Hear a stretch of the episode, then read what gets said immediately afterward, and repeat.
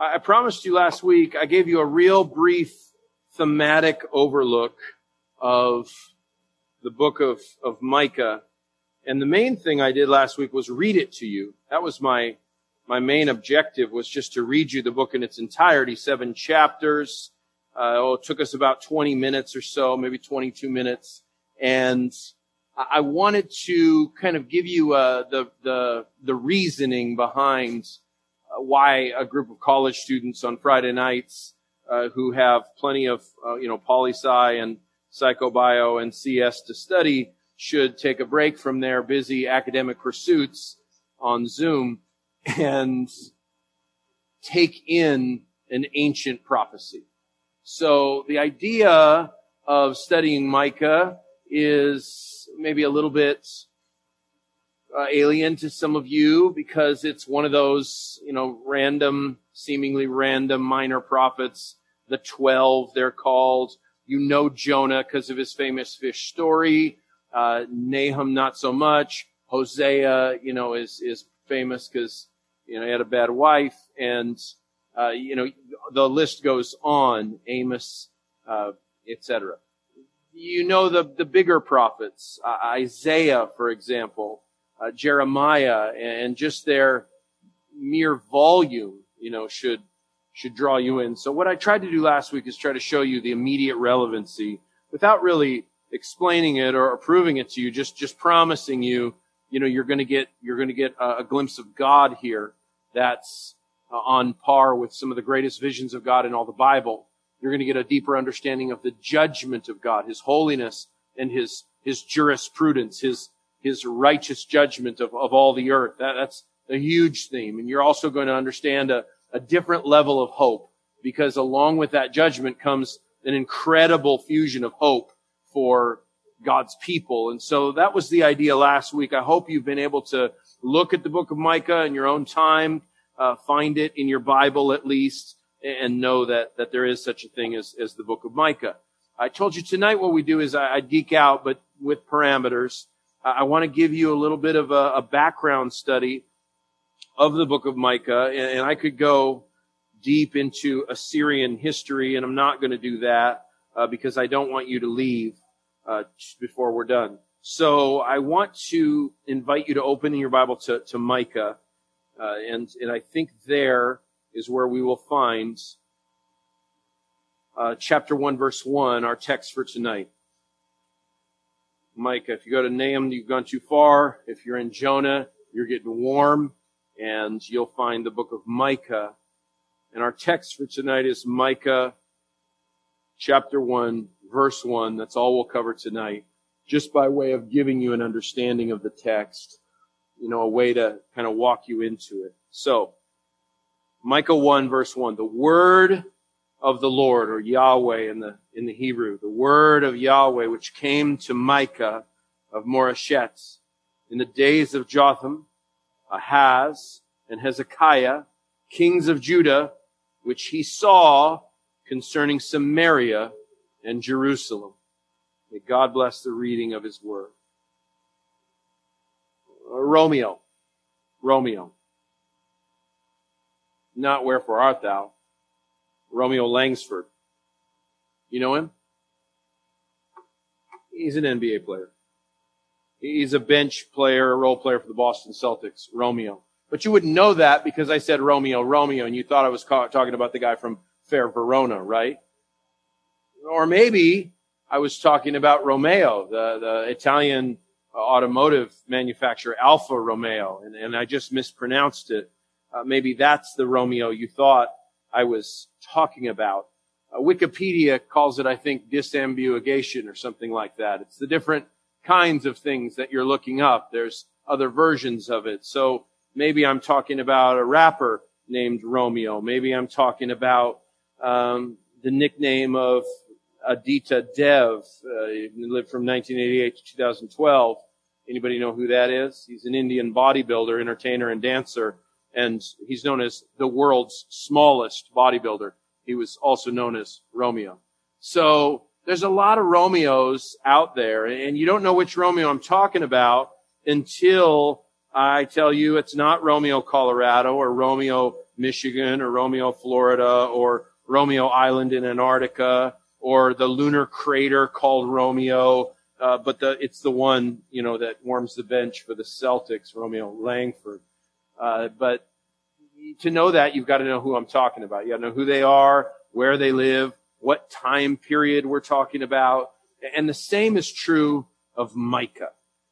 The book of Micah is not a well-known book. It's small, uh, only seven chapters long. It's buried among the minor prophets, and most people take that to mean insignificant rather than small in stature, like the great Indian bodybuilder. So the book of Micah is a book that I think, like so much of the Old Testament, suffers neglect. And what I'd like you to do tonight is, is just hear me out and, and maybe I'll try to set the scene for what this, this, this prophet was about because his message was a message of incredible significance for the people he first prophesied to. But because it's inspired by God, there's a timelessness to it that brings a relevancy to us because his world, though so far distant from ours, is not unlike ours. And I want to show you how that is. Also, the contemporaneity of this book isn't just that God's word is timeless. It's that some of the things that Micah said are still future even for us. Some of the judgment on the nations, some of the promises and fulfillments that he makes about that new Davidic king who'll be born in Bethlehem uh, were far ahead of his time, behind our time, but some of the implications that Micah talks about in his rulership are beyond even our own time. So the, the importance and relevancy of understanding who is this guy Micah that we're talking about? What is, what is he, what is he saying to his people? And I think the best way to figure that out is by looking at chapter one, verse one of the book of Micah. And I want to start by looking at the man, the man Micah. Okay. We're going to do a two part outline tonight. The man and the message. Okay. The man and the message. The man is Micah. And I'm going to, I'm to kind of do some, some work over here for you that shows you, uh, kind of what this is all about. To understand Micah, you've got to understand where he was from. And what he says in chapter 1 verse 1, the word of the Lord came to Micah of Moresheth is giving us more information than maybe you realize. Uh, every, I could have got a map from the internet, but I, I prefer to draw Israel. Uh, I'm, I'm a very gifted artist. You may know this about me. But whenever you draw Israel, you draw a tiny puddle up here, you draw a line like this, and you draw a big puddle down here. That is Israel. Okay? Mediterranean Sea's over here, and over here is the big bad uh, Assyrians. These are the Assyrians. See, that's really good drawing. And their army is going to come from the east. Over here is guys that have a big bad pike. They're called Babylon. Um, they're also coming from the east. And these are the, the troubles of this man's time. He lived in Israel, puddle, line, puddle. And he lived at a time where, you know, I, I'm already not happy with my artwork here because the coast of Israel is actually inverse that way. Okay, I feel a lot better. I, I know that mattered to you. Northern Israel, where there's mountains up here, you know that. There's a little snow on them. Hermon, they call it. So, uh, whenever you're in the north, you're talking about Israel. Whenever you're in the south, you're talking about something called Judah. And this is important because uh, Micah talks about Israel and he talks about Judah and they're not necessarily synonymous, though Israel sometimes is a way of talking about all of God's people, and the same with Judah. They were distinct after the reign of Solomon, because remember, it's not hard to remember the first three kings of Israel, Saul, who was a mess, David, who was God's chosen one, his son Solomon, who pooched it badly. So after Solomon, the kingdom was divided as part of God's judgment on uh, David and on uh, his his lineage, and so there's there's a dividing line here. It's not an actual line; it's just the difference between the north and the south. The capital of Judah was anyone Sunday school. I'll start to write it, and you'll get it. Jerusalem. Yeah, you got it. Good. And the capital of Israel was there's a lady at the well. Remember her? Yeah, Samaria. And that was really a, a name and title that was influenced by the Assyrians when they would come and bash it out completely in 722 BC. I know this is making some of you who are OCD a little bit nervous because of my messiness, but this is how my mind works. Uh, what I want you to get is, I want you to get that this guy was not like uh, Isaiah, big time Isaiah, who ministered in the capital cities, who walked among the throne room of, of Hezekiah. This was Micah from Moresheth. You want to go to Moresheth, you got to go to you got to go to this little village. It's just this dinky little village down here. Uh, it's it's in the the plains, kind of the pasture lands, and this is where you'd find Moresheth. Um, that is 25 miles south and uh, a little bit west of Jerusalem. It's a, a place of insignificance. Uh, in the Bible, sometimes it's called Moresheth Gath. Uh, remember, uh, there was somebody famous in the Bible from a place called Gath. His name was uh, the tall guy in the Bible, the, the Philistine. Yeah, yeah, it was that guy. So uh, when you think about Goliath, he was from Gath. There was some Philistine stuff. So it's probably a place close to Gath, a village called Moresheth, and that's where Micah was from. It's likely that Micah was a farmer because that's what everyone was in Moresheth. I would even go so far to say that he was involved in the procuring of sheep as part of his agricultural endeavors because there are so many lambs and sheep and uh, flock metaphors in his prophecy that it's likely that he had some familiarity with with sheeping, as they call it in the business.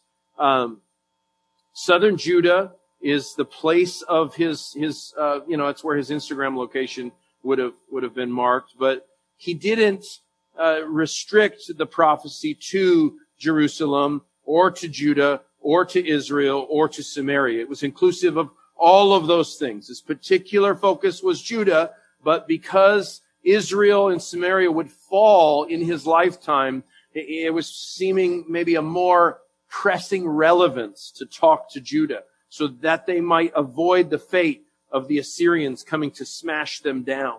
And that would be in vain because Assyria would, would conquer Jerusalem again. But in Micah's lifetime, he would be one who would hold his ground. His ministry would make good progress for the people of God. There would be at least intermittent repentance. There would be at least some changes. And as you can see, he lived in a time of, of change, of various kingship. He had a long ministry, potentially as long as 60 years because of the reign of Jotham, Ahaz, and Hezekiah. Now it might be helpful to show you, not to draw it, but to show you, um, I think right here, this is, this is a, this is a tell in Israel. A tell is, is a way to find out if the person you're playing poker with is lying to you. Um, yeah, it's a hill. So it's uh it's a hill and it's in Israel and it's it's around that same place. Most scholars think this is Moresheth Gath, and I show you that to help you understand that when we study the Bible, we're talking about a place of of reality, of history. This isn't mythology. This is an actual place uh, near where the Assyrians conquered uh, the northern kingdom. They found a pit with uh, 1,500 bodies, skeletons in it, and parts of pigs and the remnant of war. It was probably a garbage dump and where they threw all their victims, many of them headless. So the Assyrians made an impact on this land, and that was the, the people that he was warning them about. This was his hometown. This was his farmland. Uh, modern Israel Department of Antiquities is currently, I read a little headline about this, uh, angry with people for driving four wheelers over Moresheth Gath. That's what all that that line is about. Todd Bolen from the Masters University took this picture out of an airplane in Israel. He caught the window, I mean the wing and the tire there. It's kind of cool, but uh, there's four wheeling problems uh, in that town now. Different problems when uh, our guy Micah was there. But thinking about the the kingship issue, those three kings that were identified are all kings of Judah. You, you see them on this list in verse 1. Jotham, Ahaz, and Hezekiah. Now, this column on the left is kings of Judah. This column on the right is kings of Israel. And these simultaneous reigns kind of give you an idea of when Micah was doing his work. Micah uh, would have lived in the times of prophet Isaiah, of the prophet uh, Nahum. And those were his contemporaries. He probably never mingled with them since he was a farm boy and not rolling with the big shots like Isaiah was. But his prophecy would have been uh, heard far and wide among the people. And when we think about Micah, we're thinking about his, his times. The man was a man of a farm community. He was a, a time of tremendous political change and danger. And he was speaking to the relevancy of this time. The, the kind of the key words in Micah's prophecy that give you a glimpse of who he was is Micah 3 8. Uh, but as for me, I am filled with power, with the spirit of Yahweh, with justice and might to declare to Jacob uh, and his trans uh, to Jacob his transgression and to Israel his sin. You know, it's this it's this kind of. It's this kind of prophecy, this strong, powerful word that Micah would have spoken that helps us understand the, the, the person that he was. A farm boy, small town character transformed into this spokesman from God. And you gotta admire the providence that's functioning in his life. Like most of you, Micah didn't choose his name. Uh, his name uh, Micah. It's something like this in Hebrew.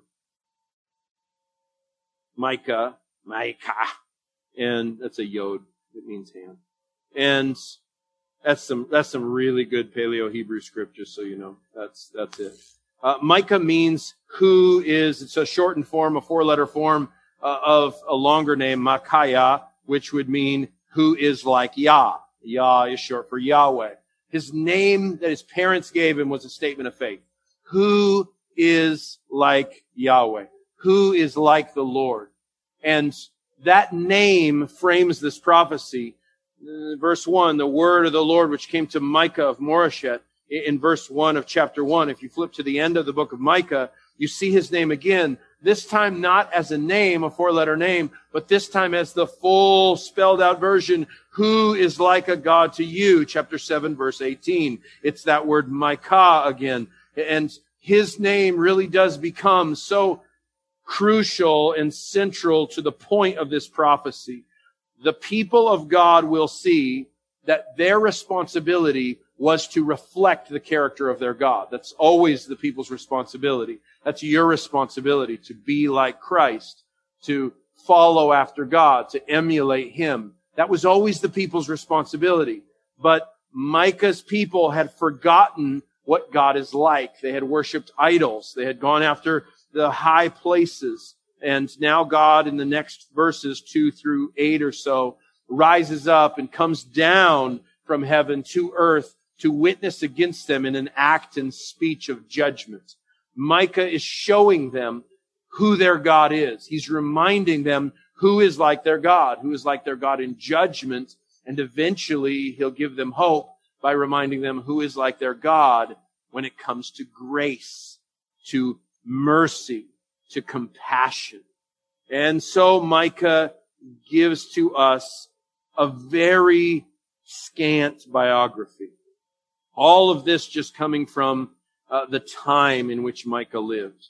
The only thing that else would be worth mentioning is to give you a little bit of Assyria.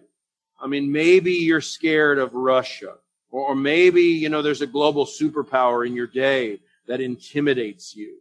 In Micah's day, that would have been the people of uh, the Neo-Assyrian Empire. The Neo-Assyrian Empire, uh, we're talking about um, characters that you've heard of, like maybe you've heard of them in a world history class. Uh, Tiglath, uh, Pileser the third. Uh, those, those kind of people. And we have their stelas that we can see what they looked like, you know, at least what they wanted artists to show them what they looked like. And these were these leaders from Assyria. Several different Assyrian uh, bad boys that were a threat to the people of God.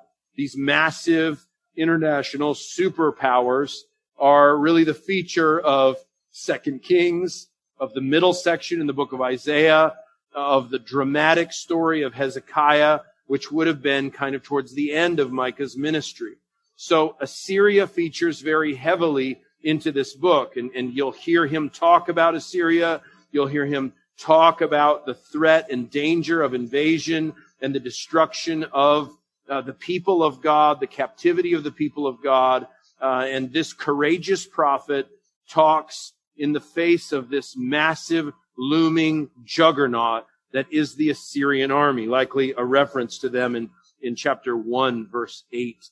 Uh, the jackals, the ostriches. He, he uses poetry to describe who they were. But it's these Assyrians that Micah's oracles are warning the people about. The Assyrians would be used by God to judge his people. And it's really an amazing thing to think about how something as ancient and seemingly dry as Assyrian history had a relevancy to God's plan. The main Assyrian king who was, who was right at the door knocking, threatening, was that character Tiglath-Pileser III. In the Bible, 2 Kings 15, he's called Pul, P-U-L. Uh, and when he enters into the, the Levant, the area of Israel and Judah, he smashes army after army of little nation states, demanding tribute, taking them into subjugation. He, he was the big, bad, bloodthirsty ruler of his day. He basically conquered, he and his predecessors, the entirety of the known world. This was a massive threat. He would exact tribute from people and then he would uh, disrupt their society so significantly by taking their best and brightest of society and hauling them back in captivity uh, to be his slaves, to be his subjects, to bring them into a place of unfamiliarity. It was impossible for them to rebel, being 500 miles away from their homeland. And now they were a people who were subjugated. And those who remained behind lacked all their leadership, their, their skilled working class. Those are, are all that was left behind. And so he had this way of conquering that was absolutely terrifying and fatal and vengeful and bloody. The one who followed him uh, was uh, Sargon II, I believe. I think there's one more king that I'm forgetting his name. But Sargon II is the one who finished the job, 722 BC. All of this surrounding the time of kings like Uzziah, of Hezekiah, of, of Isaiah's prophecies in the north. And here Micah is calling to the, the people of the South mainly, this man from a little farming village 25 miles from the center of Jerusalem, uh, surrounded by this massive worldwide geopolitical nightmare, a volatile situation. And he's going to minister in the time of three kings. He's going to give three different oracles in this prophecy. And I think it'd be helpful for you to see that as well, uh, just to give you kind of an idea of how this thing is is chopped up. Let me give you a fresh, fresh page. Fresh page. I don't know how to do a fresh page, so I'll just zoom in right there. So, make that a little littler. Okay, cool. So I think this will help you, and you can maybe jot this down for your own study to see if this got it. I don't know what you're asking me, but I got it. Apple trying to take over the world. Okay, so here it is. Apple stock went way down today. Um, sorry, that was, that was too fat. the first time I've said that to myself. Okay, so here it is. Let me let me show you the structure of this book. And and I think if you've read Micah, you're like, yeesh, this is a bowl of spaghetti. This is a mess. This is all tangled up. It jumps from here to there. And scholars would agree with you. The problem is, as I showed you last week, there is a key word, I think, that divides this prophecy, that word here. And that's the division that will follow in our study. So if I give you this little outline, I think it'll help you follow where we're at in this thing. How Micah uh, organized his, his oracles or, or how God presented them. And it was likely presented over the course of his ministry over decades, you know, piecemeal, different prophecies. This is reflective of his ministry. It's not everything he ever said. He must have said far more than this. Uh, but watch, like this. Let's try to do it like this. Uh, so the first section, we'll call it A, is stop it.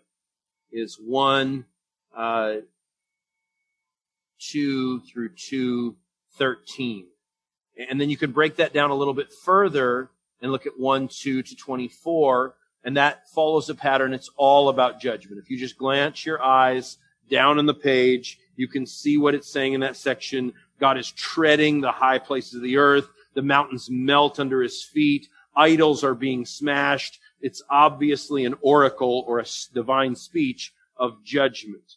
After that section, or this, this A section is broken down into, uh, this, into, uh, let's do two, one to, to two, 2 to 211. That's to 211. I'm sorry, I, I didn't read my own writing. Uh, 212 to 213.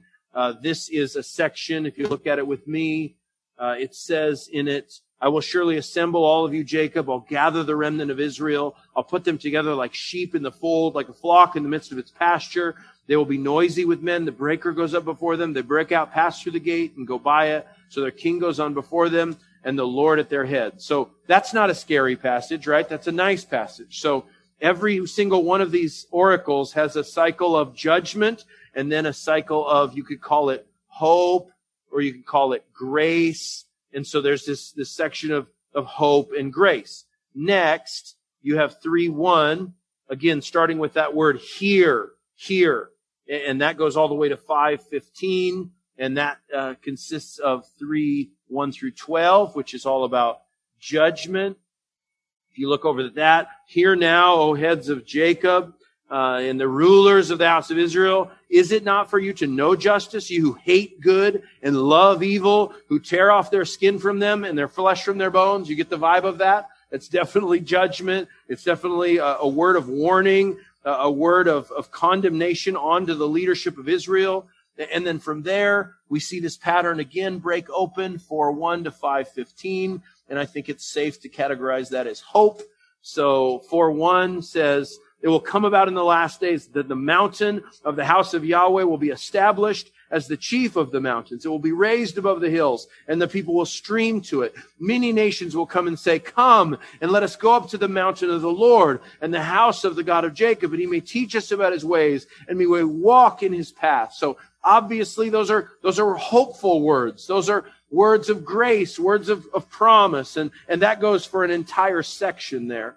And then the book concludes with this same cycle of oracles of, of judgment and oracles of hope, 6-1 to 7-20. And then we have in 6-1 to 7-7 a word of judgment. And just so you know, I'm not making stuff up. Uh, look at 6-1 starting with that word. Hear now what Yahweh is saying. Arise, plead your case before the mountains. Let the hills listen to your voice. This is that courtroom language we'll see in this book where God is both judge and jury and witness against the people of, of Israel and of Judah and against the way they've mistreated, especially the poor among them. Listen, you mountains, to the indictment of the Lord, verse 2 of chapter 6 and you enduring foundations of the earth because Yahweh has a case against his people. Even with Israel, he'll dispute. My people, what have I done to you? How have I wearied you? Answer me. Indeed, I brought you up from the land of Egypt. I ransomed you from the house of slavery. I sent to you, da da da da da. And then it, it goes on to say, uh, shall I present my firstborn for rebellious acts? On and on. So it's a very shocking and indicting section. And then the book will conclude in what I think is the most glorious passage in the entire Old Testament. And that goes from 7, 3 to verse 20. And it's pure hope and pure grace. I read it for you last time and I showed you the very end of the book of Micah. Who is a God like you? who pardons iniquity and passes over the rebellious act of the remnant of his possession. He does not retain his anger forever because he delights in unchanging love. He will have compassion on us. Now check this. Verse 19 of chapter 7 is a perfect mirroring conclusion from the opening words of this prophecy. In chapter 1 verse 3, verse 4, it says, the mountains will melt under him. In verse 3, it says he'll come down and tread on the high places of the earth. That's destroying their false worship with stomps of his divine feet. But at the end of the book, he says, he will again have compassion on us. Verse 19, he will tread, same word, our iniquities underfoot and cast all their sins into the depths of the sea. This awesome message, and this is where we can start to think about not just the man, but his message. His message is a message of judgment and hope. And that's a message all of us need to hear. We have to hear judgment in order for us to understand how captivating hope can be. If we don't understand the depth of our sin and the righteous judgment that we deserve from God, then we won't understand how wonderful it is to be forgiven, to have all of our sins tread under God's feet, completely removed and, and cast into the sea. That's the awesome part of hope. And if you don't get judgment, you can't get hope. And so here is Micah, this small town prophet who has really no credentials to mention of himself. And I love that about Micah. He doesn't talk about himself. He doesn't tell you what a big deal he is or, or where he went to school or why he's a significant prophet and, and should be listened to. Instead, he says he's from Moresheth. He's obviously some kind of farmer or shepherd. He lives in this incredibly tumultuous time. But the point that he has to say is that he has a message of judgment and hope, and it's a message that's not his message. Look at verse one of chapter one again. The word of Yahweh, which came to Micah. And then look at the final words of verse one, which he saw concerning Samaria and Jerusalem. There's a bunch of Hebrew words for the word saw. It's weird for a language that few of words to have that many words for saw, but it does. And this is one of those words that is used almost exclusively of visions. The point is, is the word of the Lord came to Micah, that Micah saw something otherworldly. And his description of God coming down is a vision, a prophetic vision, an oracle from God, a, message from God, a word from God himself. And to think about how messed up everything was in Judah and in Israel and how undeserving the people were and how foreboding these, these enemies were that, that were about to surround them. All of that should make us remember what a gift it is to have a word from God. That's what's amazing about this prophecy is that Micah is bringing something not of his own imagination, but he's bringing something powerful and potent, something uh, so timely and so important. And I think it should cultivate in our hearts a, a gratitude for every time we get to hear the word of God. Micah spoke to people who didn't deserve to hear God's word. He spoke to people who didn't obey God's word. But the word of God is always a grace. The speech of God, the fact that God didn't remain silent is proof to us that God cares.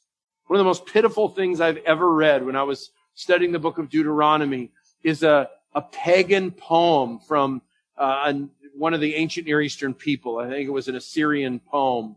And it was, they were polytheistic. And the, the thing goes on for four or five pages as the person just begs to, to his God saying, to the God that I do not know, and I do not know what this God wants, and I do not know, and, and this God that I do not know, and I do not know how to satisfy him, and I do not know, and I do not know, and I do not know. That is the folly of idolatry. And here we have Micah who, who has seen and heard from God. Micah who, who is this humble prophet whose strength isn't from himself or from his rhetoric or from his sheep raising skills, but it's because he's been filled with strength, with the Spirit of God, with justice and power to declare the word of the Lord and to show them what he saw concerning Samaria and Jerusalem. The, Word of God then and the Word of God now is always a grace. It's always evidence of the kindness of Yahweh. Where would you be without the Word of God? What would you do apart from the Word of God? In what ways would you stumble around your life and wonder if you were pleasing Him or wonder if you were truly forgiven? Apart from the Word of God, we are lost and blind and God reveals Himself and that is an act of grace. Calvin says this so well in his introduction to Micah in his commentary from the 17th century. He says, Thus, what took Micah some 38 to 40 years to preach, we can read within an hour. How immense our ingratitude then, if seeing that Micah labored all his life to exhort the people of his era, and that God has so graciously provided such a brief summary of his teachings for us, we should fail to esteem them or neglect to cast our eyes upon them. How we can be so interested in the outcome of an election. How we can be so interested in the lives of a celebrity. How we can be so interested in, in The Mandalorian, season two, episode nine. And leave our Bibles quietly by our bedside, not recognizing the richness, the gift, and the profound gratitude we ought to have for the God who speaks. And that's why we study in Micah. That's what this comes down to. Last week and this week, to know that Micah is going to show us that there is no one like God. No one in his judgment and no one in his grace. Let me pray for us. Father, thank you for your word. Thank you for reminding us that this is a real experience that Micah had, a, a real life full of trouble and toil and difficulty and fear and danger and uncertain times. God, how we need what Micah had.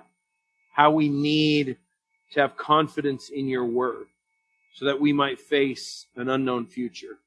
How we need to know about your judgment so that we can know about our preservation. We need to know about your judgment so we can know how, how the way to peace would be found. We need to know about your judgment so we can know about your pardon. And so, Father, show us yourself through your word as we study this over this quarter. Help us to see that there is no one like you. Reveal yourself to us through your word. Use human instrument like you did before to produce in your people a, a deep gratitude for the word that you've given us, for the truth about yourself, for the reminders of your judgment and your hope. In Jesus' name, amen.